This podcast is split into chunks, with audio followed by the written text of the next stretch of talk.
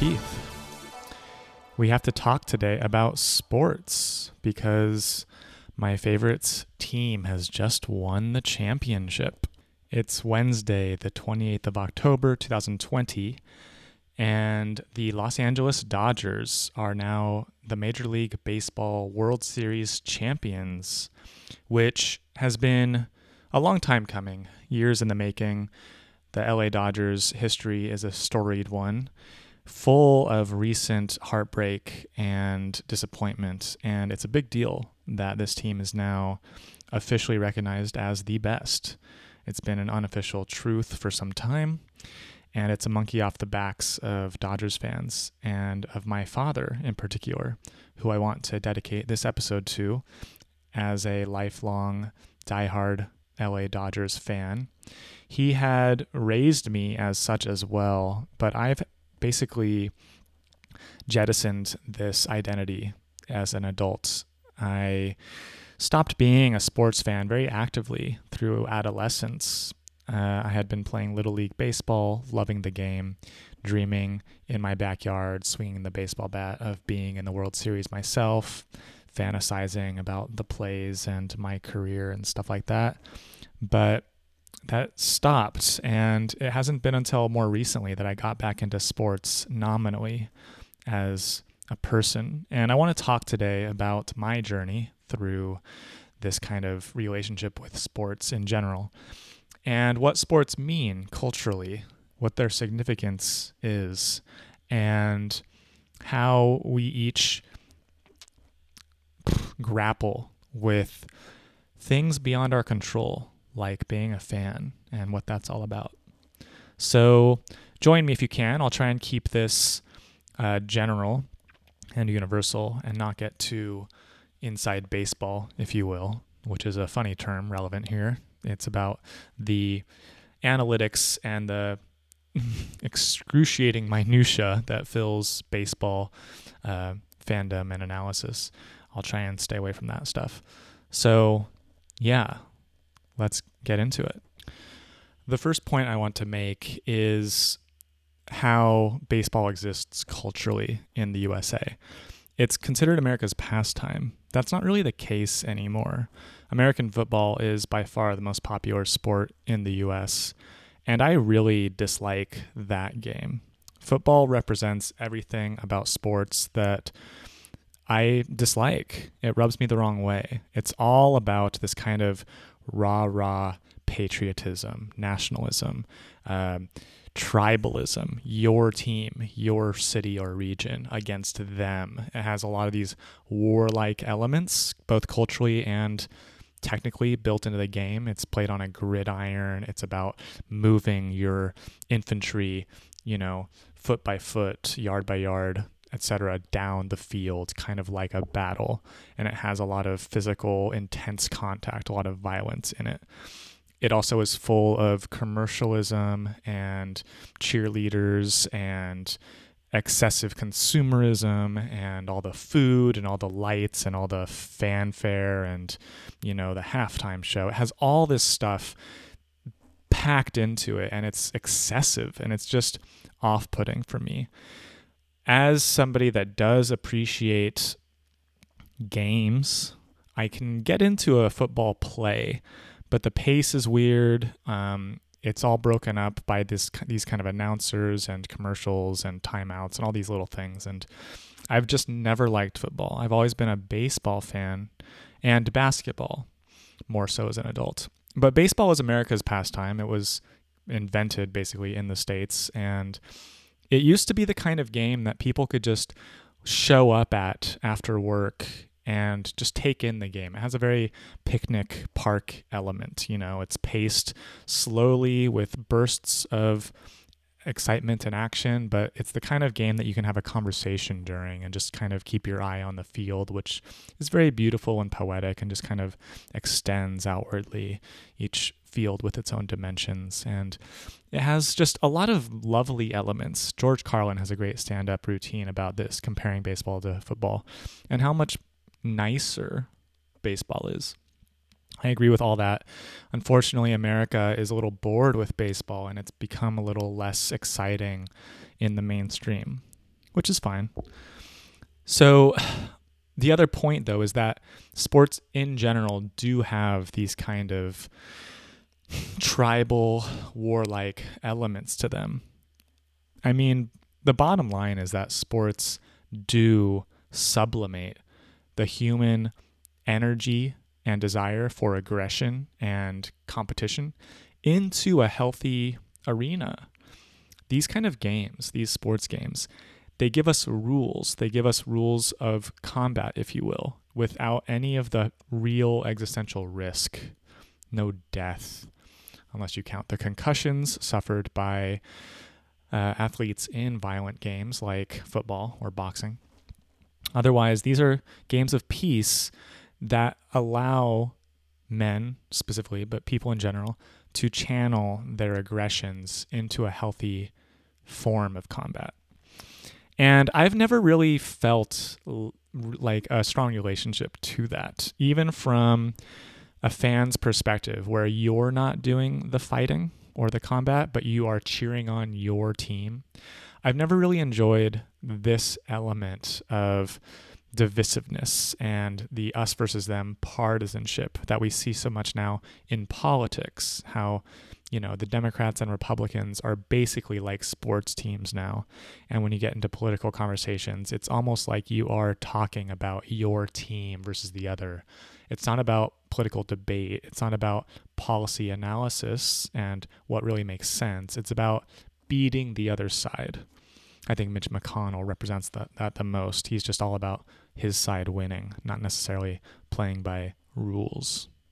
And growing up as a kid, I was kind of oblivious to all that, of course, but as I entered adolescence in middle school, I also noticed this other cultural phenomenon in the States, especially, which is that we really do have this funny thing happen where kids choose their groups, and each group is kind of defined by its predominant interests, like nerds into math, or theater kids into drama class, or sports kids into the jock group, you know?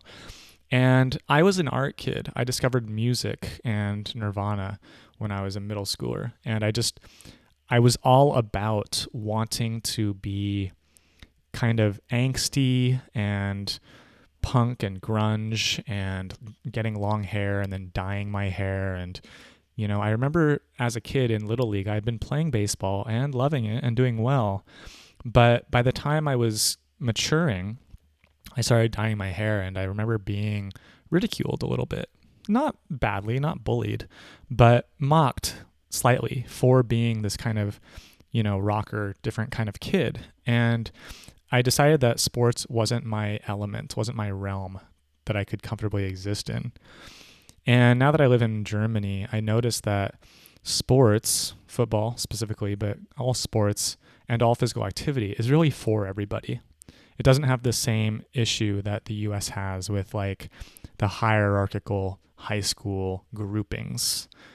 And it's a shame that I grew up like that. I don't know if it's still the same way. I kind of think it is. But the point being that I had these multiple elements working against me and my relationship with sports. We have the cultural element of just not being a sports kid, not being a jock, and also these like more deeper fundamental elements of not wanting to be part of a a team and a fan base, you know, kind of like holding up my signs and cheering for my side versus the other side. That's never really appealed to me and it still doesn't. So, yeah, I eschewed sports out of my life for a long time. You know, I thought it was kind of a silly peasant activity to care about. And I felt, you know, if I if I can say it, I felt too cool to care about sports because it's not cool in my opinion to like wear the jackets and the the gear of your team, you know. I think it's really basic, frankly. But I've come as I've matured to appreciate what sports do offer to people generally. It's a common denominator. It's something that we can all bond over somewhat. if only superficially. It's an easy thing that two guys who've just met each other can talk about, even if they have different fan bases, like a New York Yankees fan and a Boston Red Sox fan. Their fan bases hate each other, but they can bond over that rivalry. They can talk on a common level using the same language. And I think that's what sports really can provide. And I appreciate that.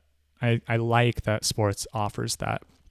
And unlike politics, sports do agree on facts, which is nice.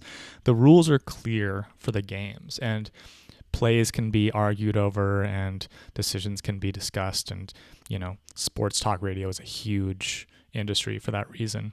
But essentially, facts are agreed upon. Whereas in politics, it's almost like people are talking different languages. You know, the pro choice abortion people and the anti choice pro life people are talking on totally different levels. You know, one is talking about civil liberties and the other one is talking about spiritual conception of biology and stuff like that. So these are just totally different conversations. Whereas in sports, at least you have one agreed upon topic. And I think that's nice. So as I've matured, and maybe because I've started to maybe lose a sense of belonging that I had when I was younger with a music group and a band and, you know, being in an indie music scene or like an electronic music scene. Maybe that's when I do start craving sports more. Um, because we're talking about subcultures, we're talking about like genres of interest within the human species that we really focus on and glom onto. And I've found just so many other things to care about in my life that I've always thought sports were like not necessary. But all that said, the Los Angeles Dodgers will always and forever mean something to me because they were instilled in me as a youngster. And I can never forget that.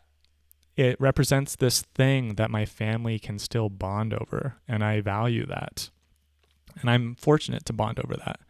I think there are plenty of households that are broken up where kids don't relate to their parents as well.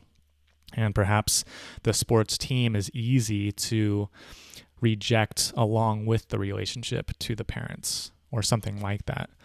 So, in a way, the LA Dodgers represent my love for my family and my dad specifically. So, that's something I, I cherish, even as I've tried to get rid of it as a distraction from my life, as a as a pointless annoyance that sucks time and energy out of my life. So, I want to talk about this team for a bit specifically. I'll start with the cities. And I say cities plural because the Dodgers actually started their franchise history in New York, in Brooklyn specifically.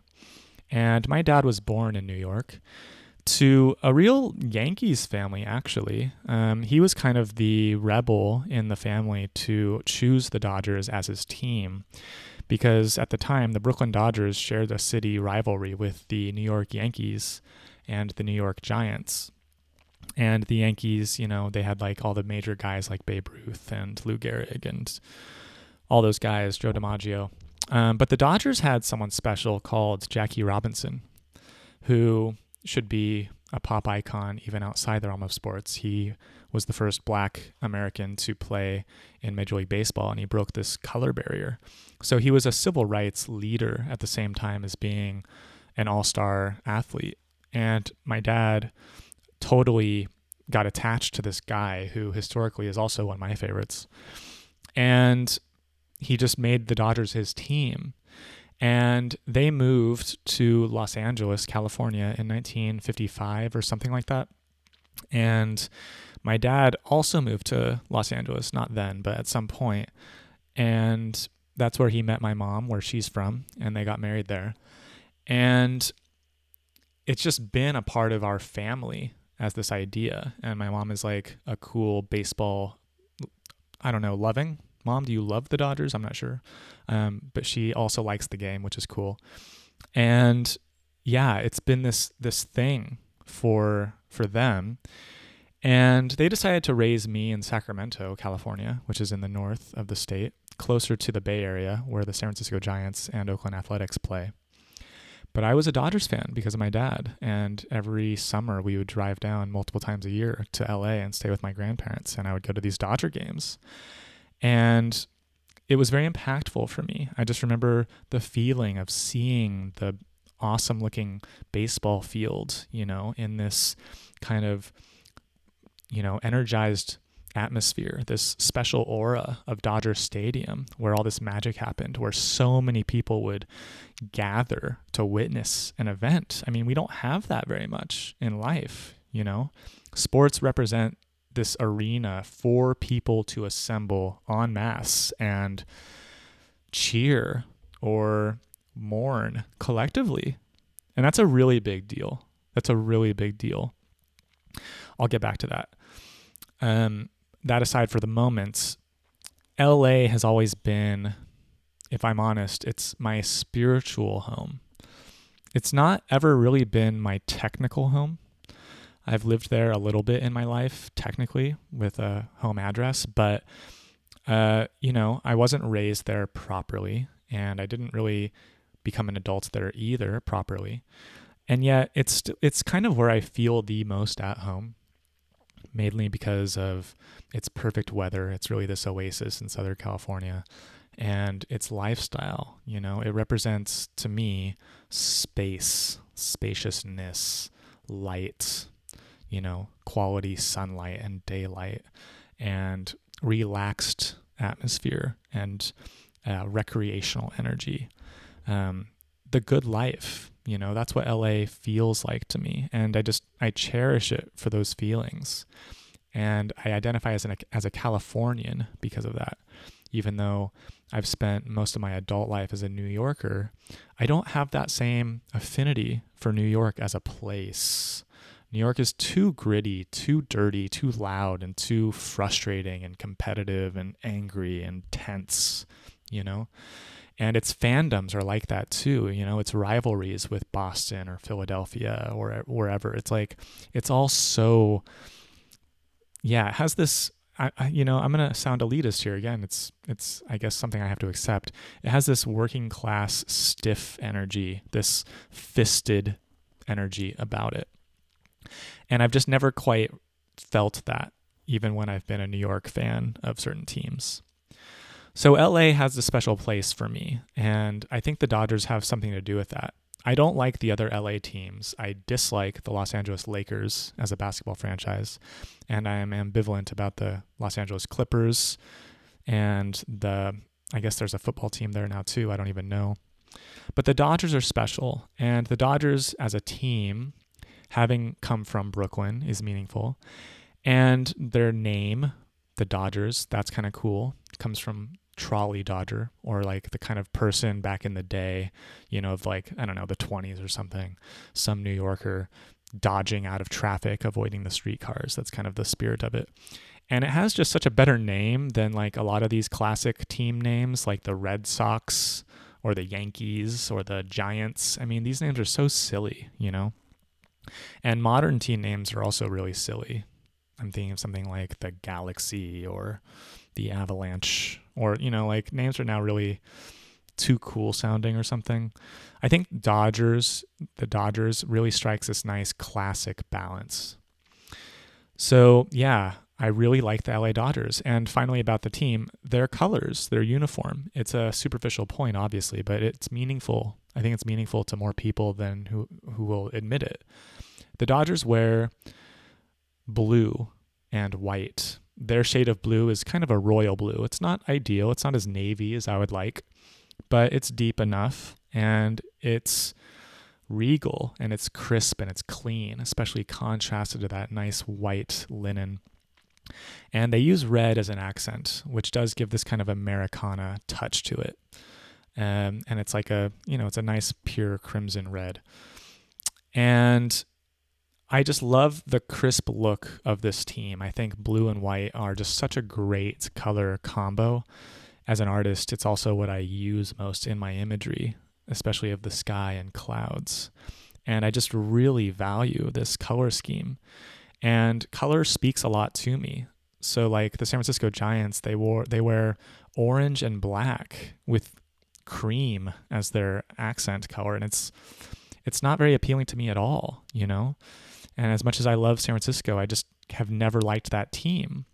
Partly inborn because they're one of the Dodger rivals, so I was kind of taught growing up to dislike them. But I've had my my chances to change allegiances, and the San Francisco Giants never never tempted me, even when they have been great and have had fantastic, interesting players on their team. I've always been a Dodgers fan. Similarly, the Oakland A's, they wear yellow and green, uh, which is kind of like this crisp lemon lime kind of look, but they don't quite do it in that way. They do it in a more dusty, you know, sports sporty way. It's just not as interesting to me. The New York Yankees, they wear black and white. Technically it's a navy blue, but it basically plays as black. It reads as black. And they wear pinstripes. And their suits, their uniforms look really nice to me actually. And sometimes I wish that I was a Yankees fan. I think I would be happier in life, frankly, if I was raised a Yankees fan and as a New Yorker because they're a perennial they're a perennial winning team. They're a storied, successful franchise with so many great players. But it wasn't in the cards for me. I just have never been able to like them.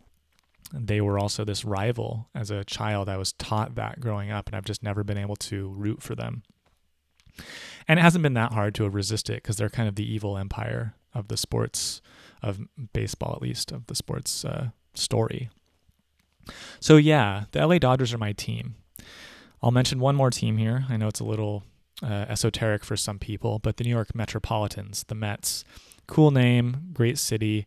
I did attach myself to them when I was living in New York, and they were really good when I was living there, so it was easy to like them. It was a fun little side project to get back into sports uh, in the 2000s, 2010s with the Mets because they were likable uh, and they didn't demand too much of my attention. Uh, I didn't have to study them and understand everything about them. They were easy enough to just catch here and there and to go to the games and to bond with some people I knew around that team. And I liked that. And I think if I still lived in New York, I could continue being a Mets fan, maybe. But they'll never have the same deep emotional significance that the Dodgers have for me. It's funny. I mean, there's so many aspects to being a sports fan, and I don't like the the aspect of just, you know, connecting to the local team and just being a part of that by default, like a religion, the one that you're given, the one that you just take on and cheer for because it's what you've always known. I like finding little aspects within something that speak to me specifically. And there have been players over the years that I'll just quickly mention here. My favorite in the 90s when I was a kid was actually probably not a Dodger, not even a baseball player. It was probably Michael Jordan. He was the one that really first excited me as an athlete. Obviously, I mean, you know, I think he did that for every 90s kid.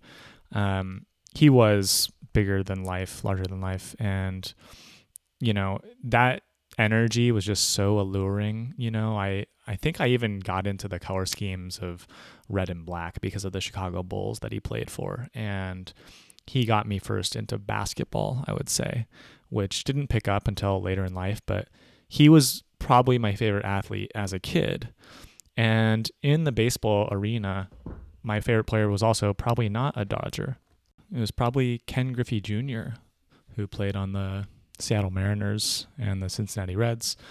He had the nicest looking swing to me. And, you know, he had just a good charisma. He was charismatic and fun and youthful and exciting and powerful and cool. And something about him was very alluring to me as a kid. Even though he never played for my team, I identified with him as a player somehow.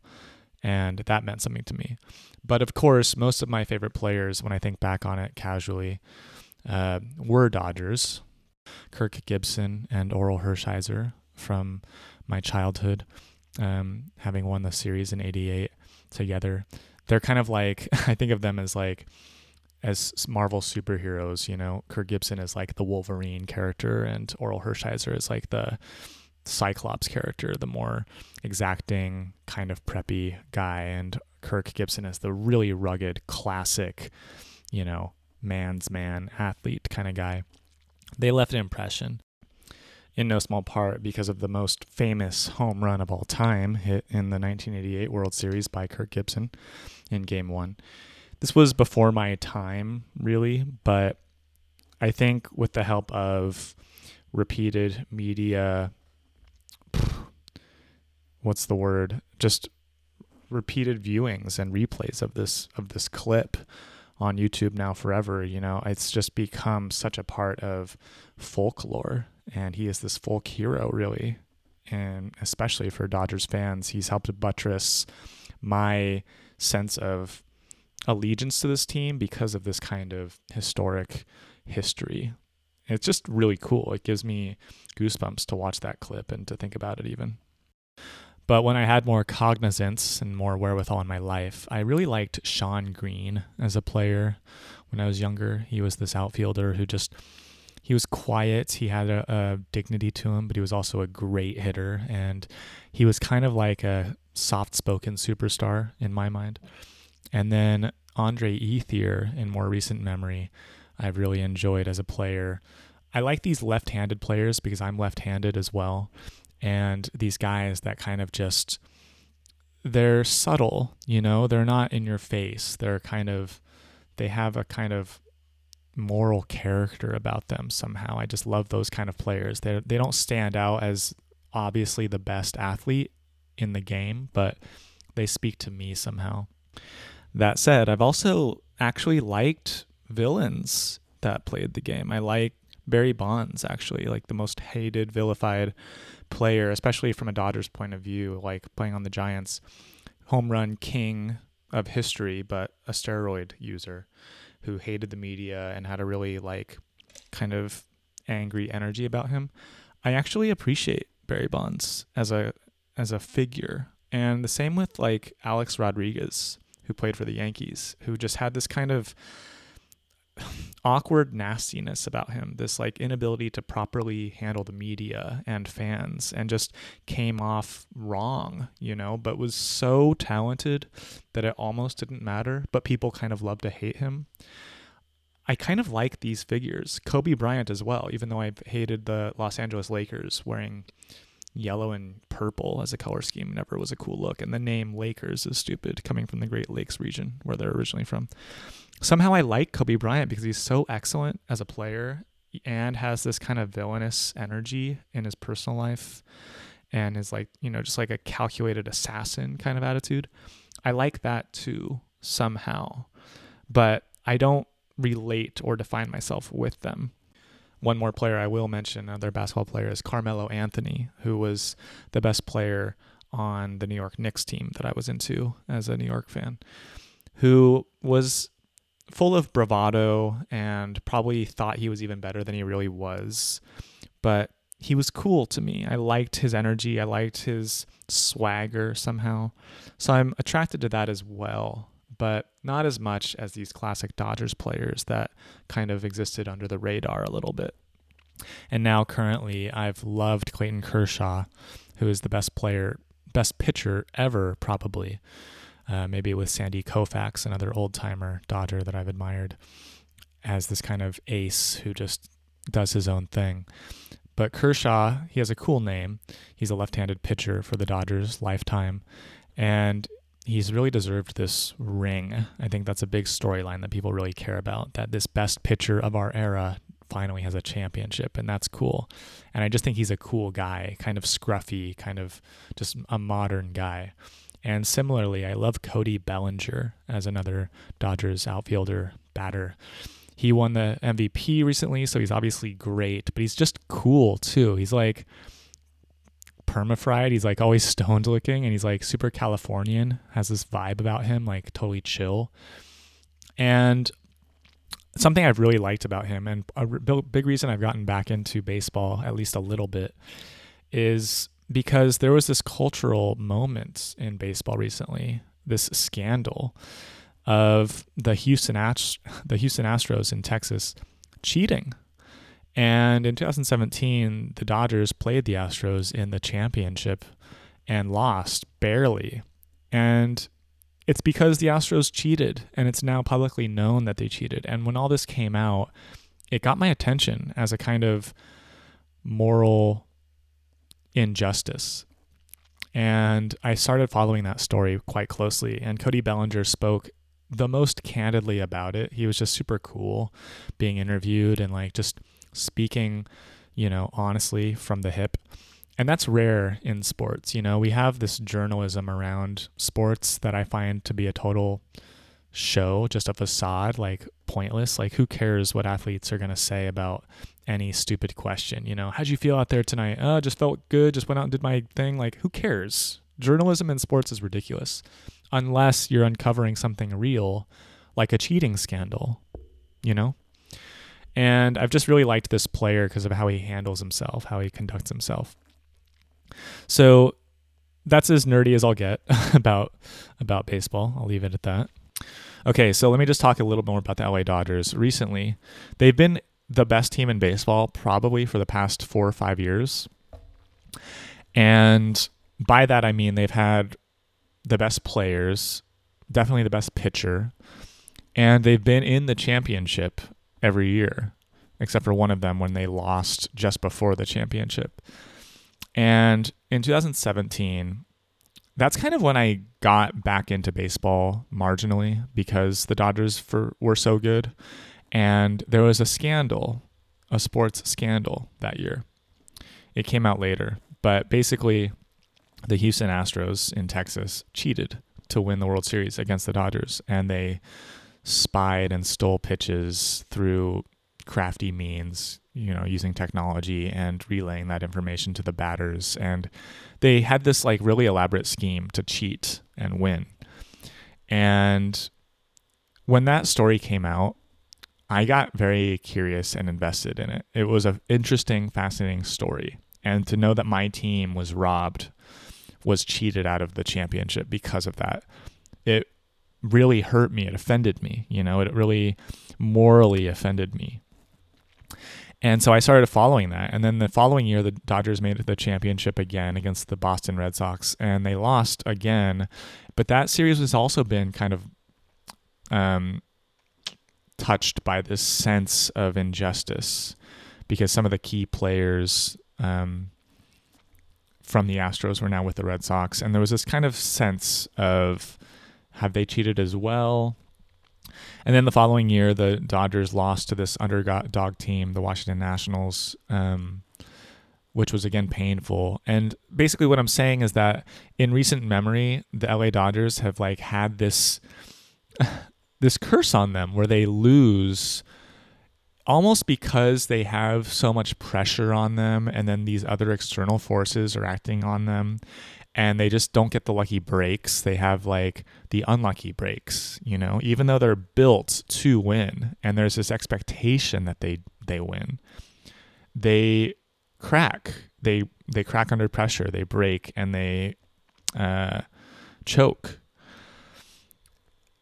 I have to say that this means something to me. I relate to it.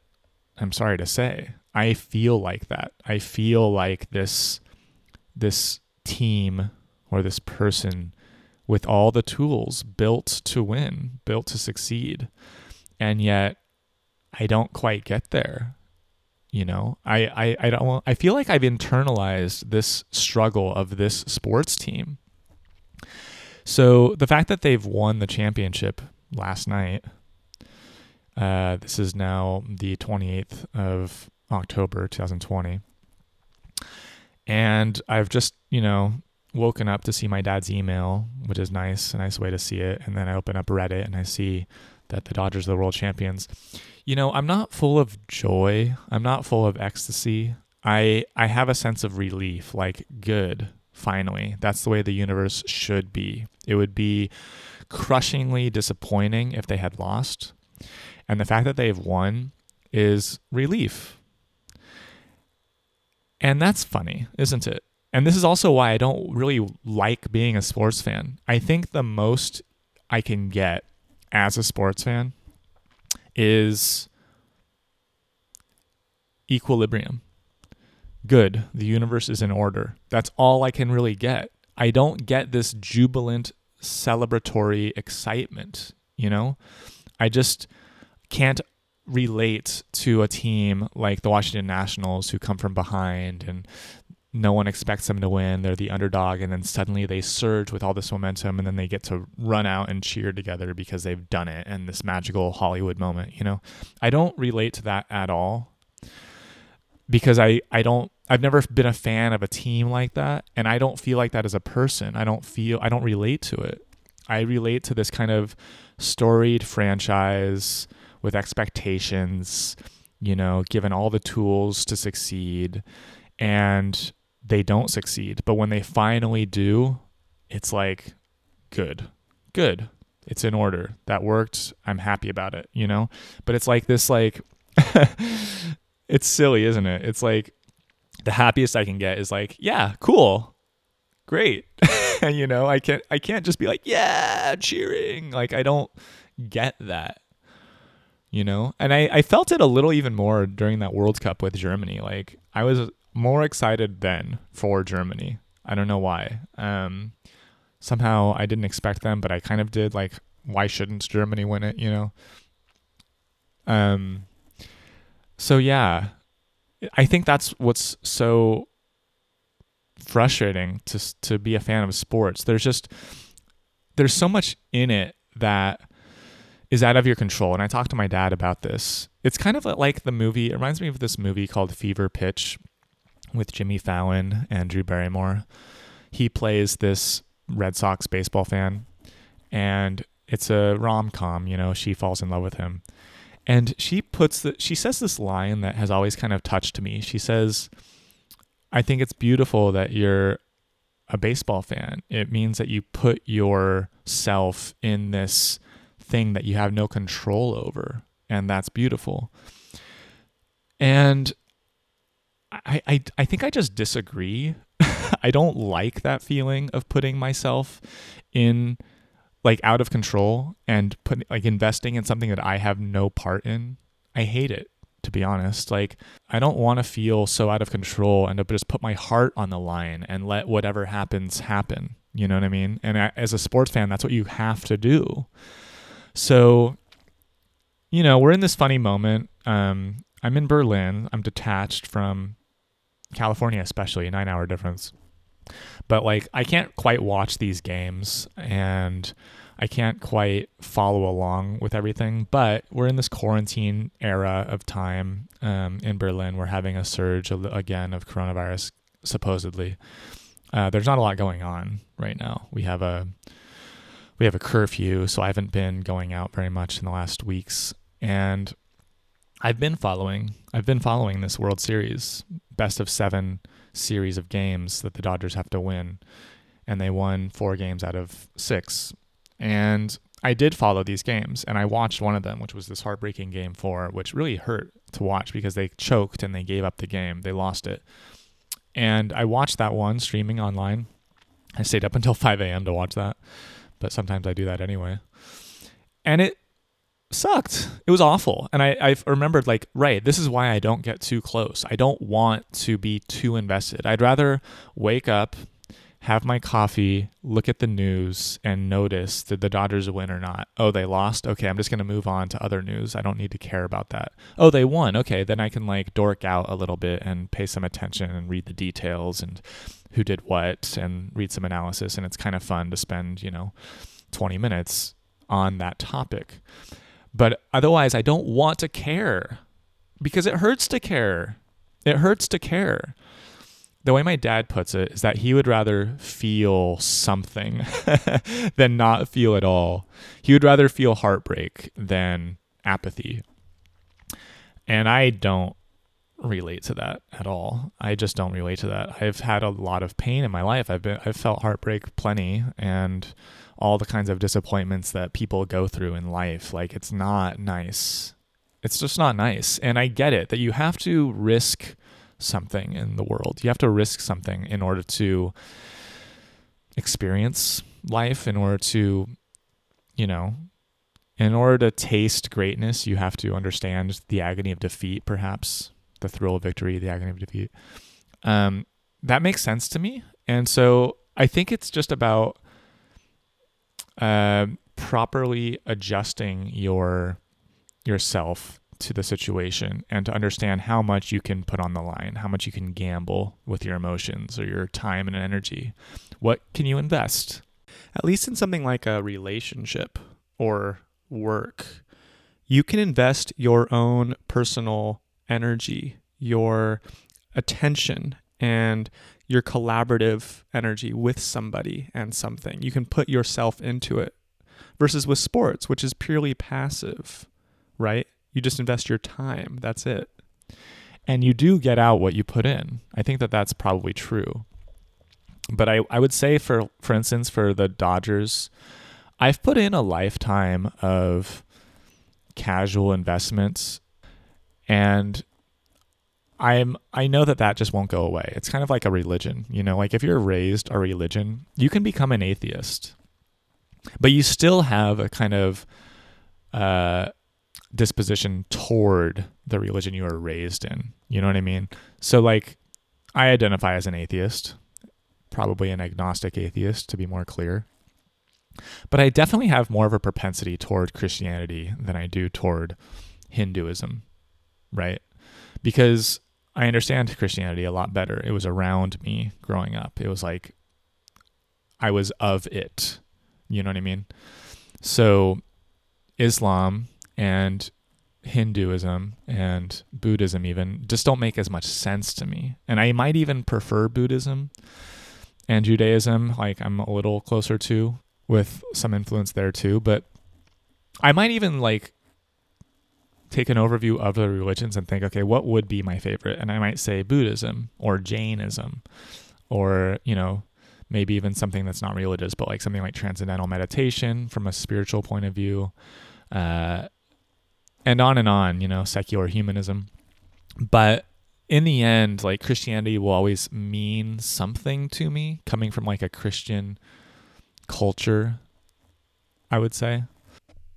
I think what I'm really getting at here is this idea of tradition and traditionalist attitudes, and that perhaps this is a traditional aspect of my persona that I have this baseball franchise in my storied past, in my family history and heritage that I am happy enough to hold on to. It's something that I can cherish. It's something that I value. I don't need to uh, I don't need to leave it. I don't need to be an apostate to my childhood sense of sports fandom in that sense. It means something to me.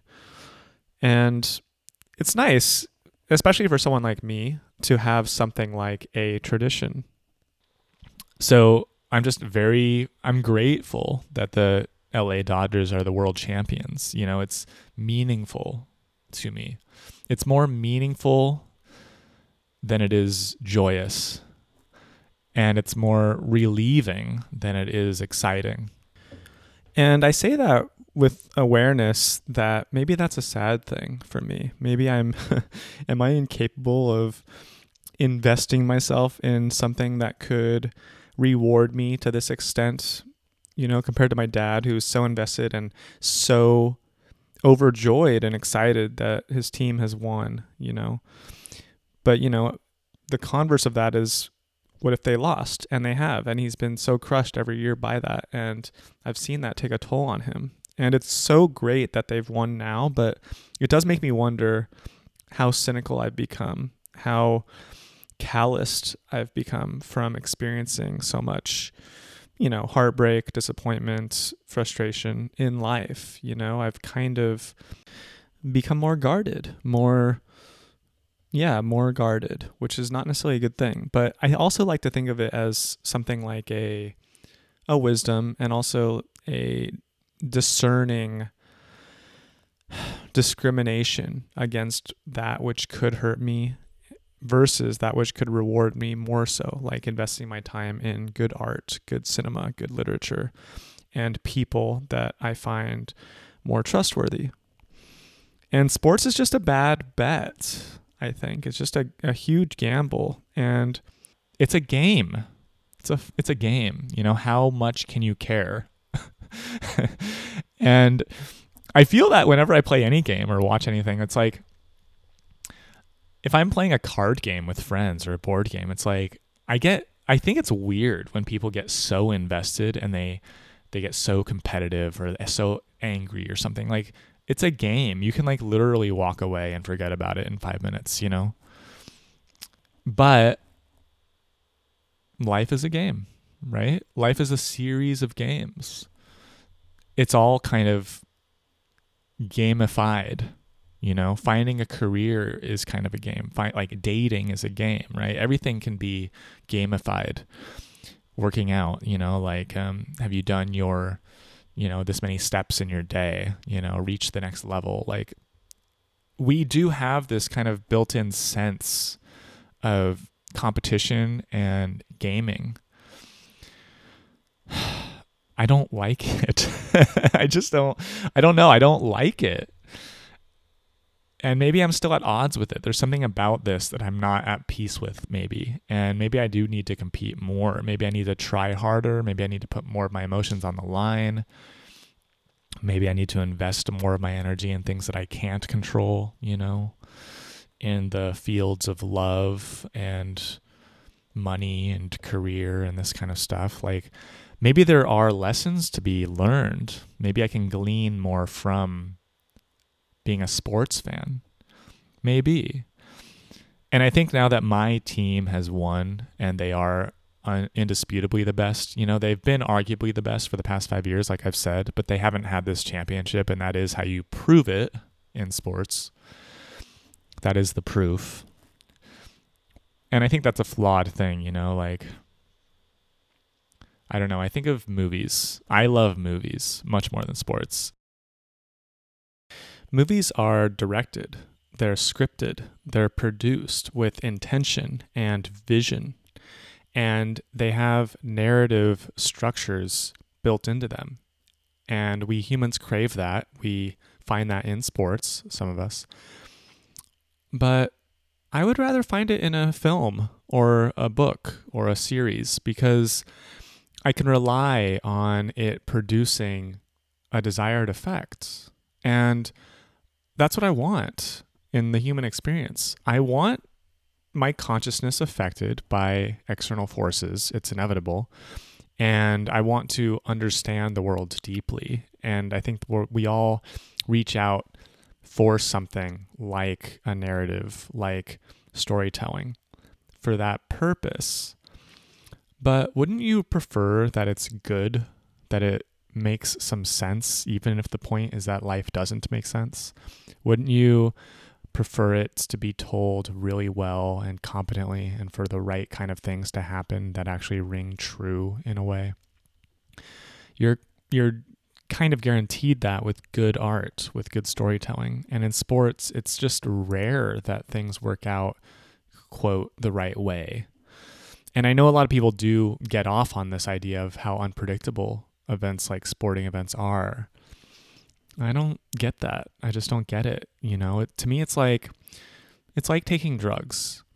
When people take drugs, they do so to alter their consciousness in an interesting but predictable way. Not predictable, boring, like you know exactly how it goes, but you should know what to expect going in. And it will blow your mind potentially in a really cool way.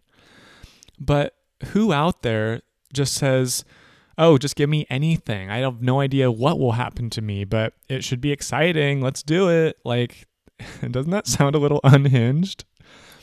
That's what sports fans sound like to me. You know, it's like a very crazy endeavor. Like, I have no idea how this team's going to be, but I'm going to invest myself in it. I'm going to spend a lot of my time and energy investing in this thing. And if it doesn't work out, I will be crushed it's not a good investment. It's a bad bet.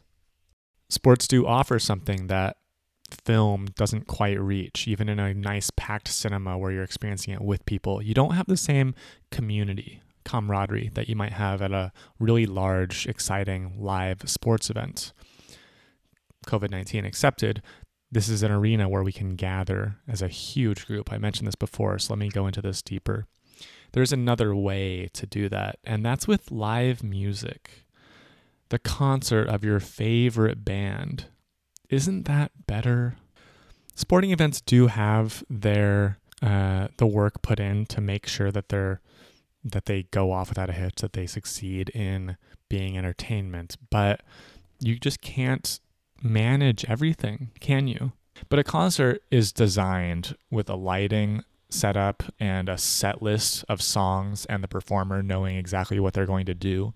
And if that performer is great, they hit all their notes and they communicate exactly what they want into your body and you get to experience it with everyone shoulder to shoulder. COVID 19 accepted, of course, 2020 aside. You get to be a part of something as a community in this spiritual connection to this perfect thing that you love. It's your favorite artist performing your favorite songs with all these strangers around you cheering and connecting and singing along like, "Uh, it's awesome. Concerts are awesome."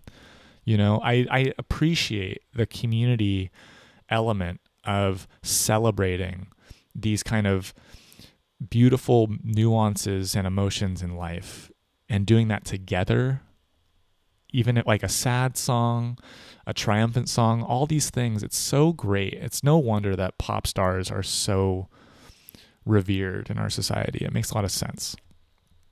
Sports stars are revered as well, and it doesn't make sense to me. It doesn't make sense that we pay an athlete who can like kick a ball really well so much money, and that that guy gets to live like a king, like literally like a king, you know. And why? Because he kicks a ball well into a net, and that feeling might bring us happiness as a collective fan base. It's so weird to me that we do that. And it's just so tribal that we connect to like the team of our city, you know? Or if we're more nerdy about sports, we just appreciate a team from some other city because we just appreciate the the nuances of the game so much and the way that that team gels or whatever. Just on that point of nerdiness and statistics and nuances and details of things. That's another thing that sports do offer people. People can get very obsessive and interested in all the details but there's just so many things in the world to do that with, you know? Like you can care about every single personality or every single moment of everything. is sports the place you want to do that with? I mean, the answer is yes for so many people, especially guys. And I can't help but think that it's a waste of time, you know? I guess, I mean, I'm sorry to be judgmental. I've been there. I know a lot about sports. Well, maybe not. I know some about sports. I know a lot about other things, and I could imagine that being judged. You know, what, like, why do we fill our heads with so much information? I mean, unless it does something for us, unless we can use it, I just wonder what what's the point of it? I don't know. It, it's it's funny to me that sports are such a thing. It's like gambling, you know. Like I'm not a gambler, like but people love gambling. People love the the feeling of going and putting their money on the line and not knowing if they'll win or not. But like they hope they win a lot of money, but maybe they'll lose everything, and the likelihood is that they do lose everything. You know, I I don't get it.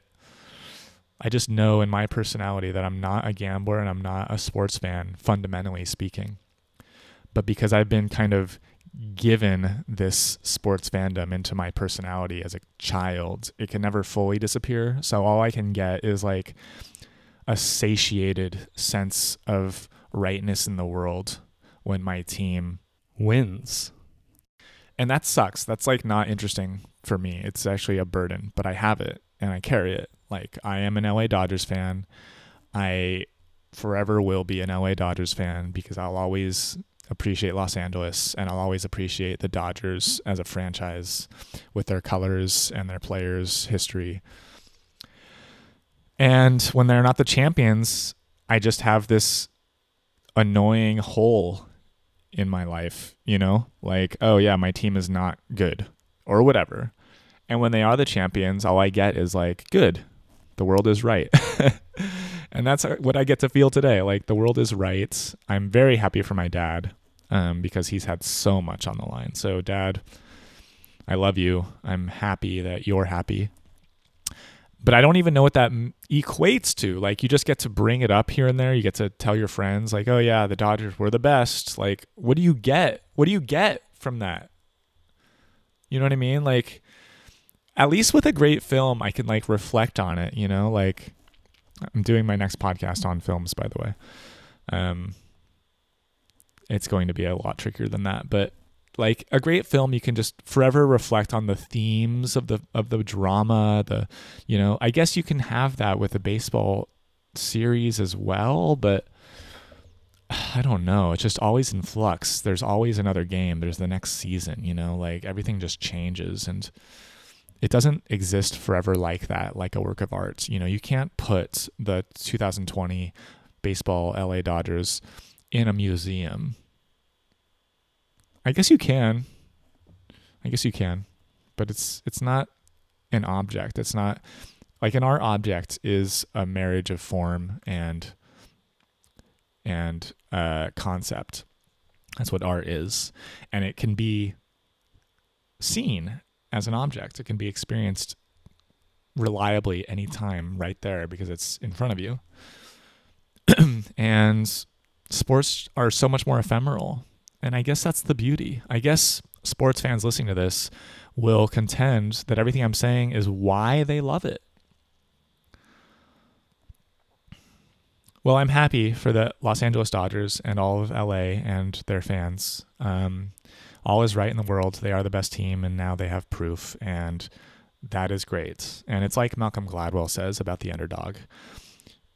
It is disturbing when the underdog wins because there is the the opposite side of that. There is the agony of the expected team losing, which is so much worse. It's just so much worse than what is gained from an underdog winning. And so it's just the only just thing you can do if you care about justice at all is cheer for the favorite, to cheer for the the team that should win. And it's just really nice when the best team does win. I think it's just a tragedy when they don't. And it's been tragic the last few years. And so it's like a monkey off your back now that they've finally did it as they should have done it. They were designed to do it. Everyone has expected them to do it, and now they have. so good.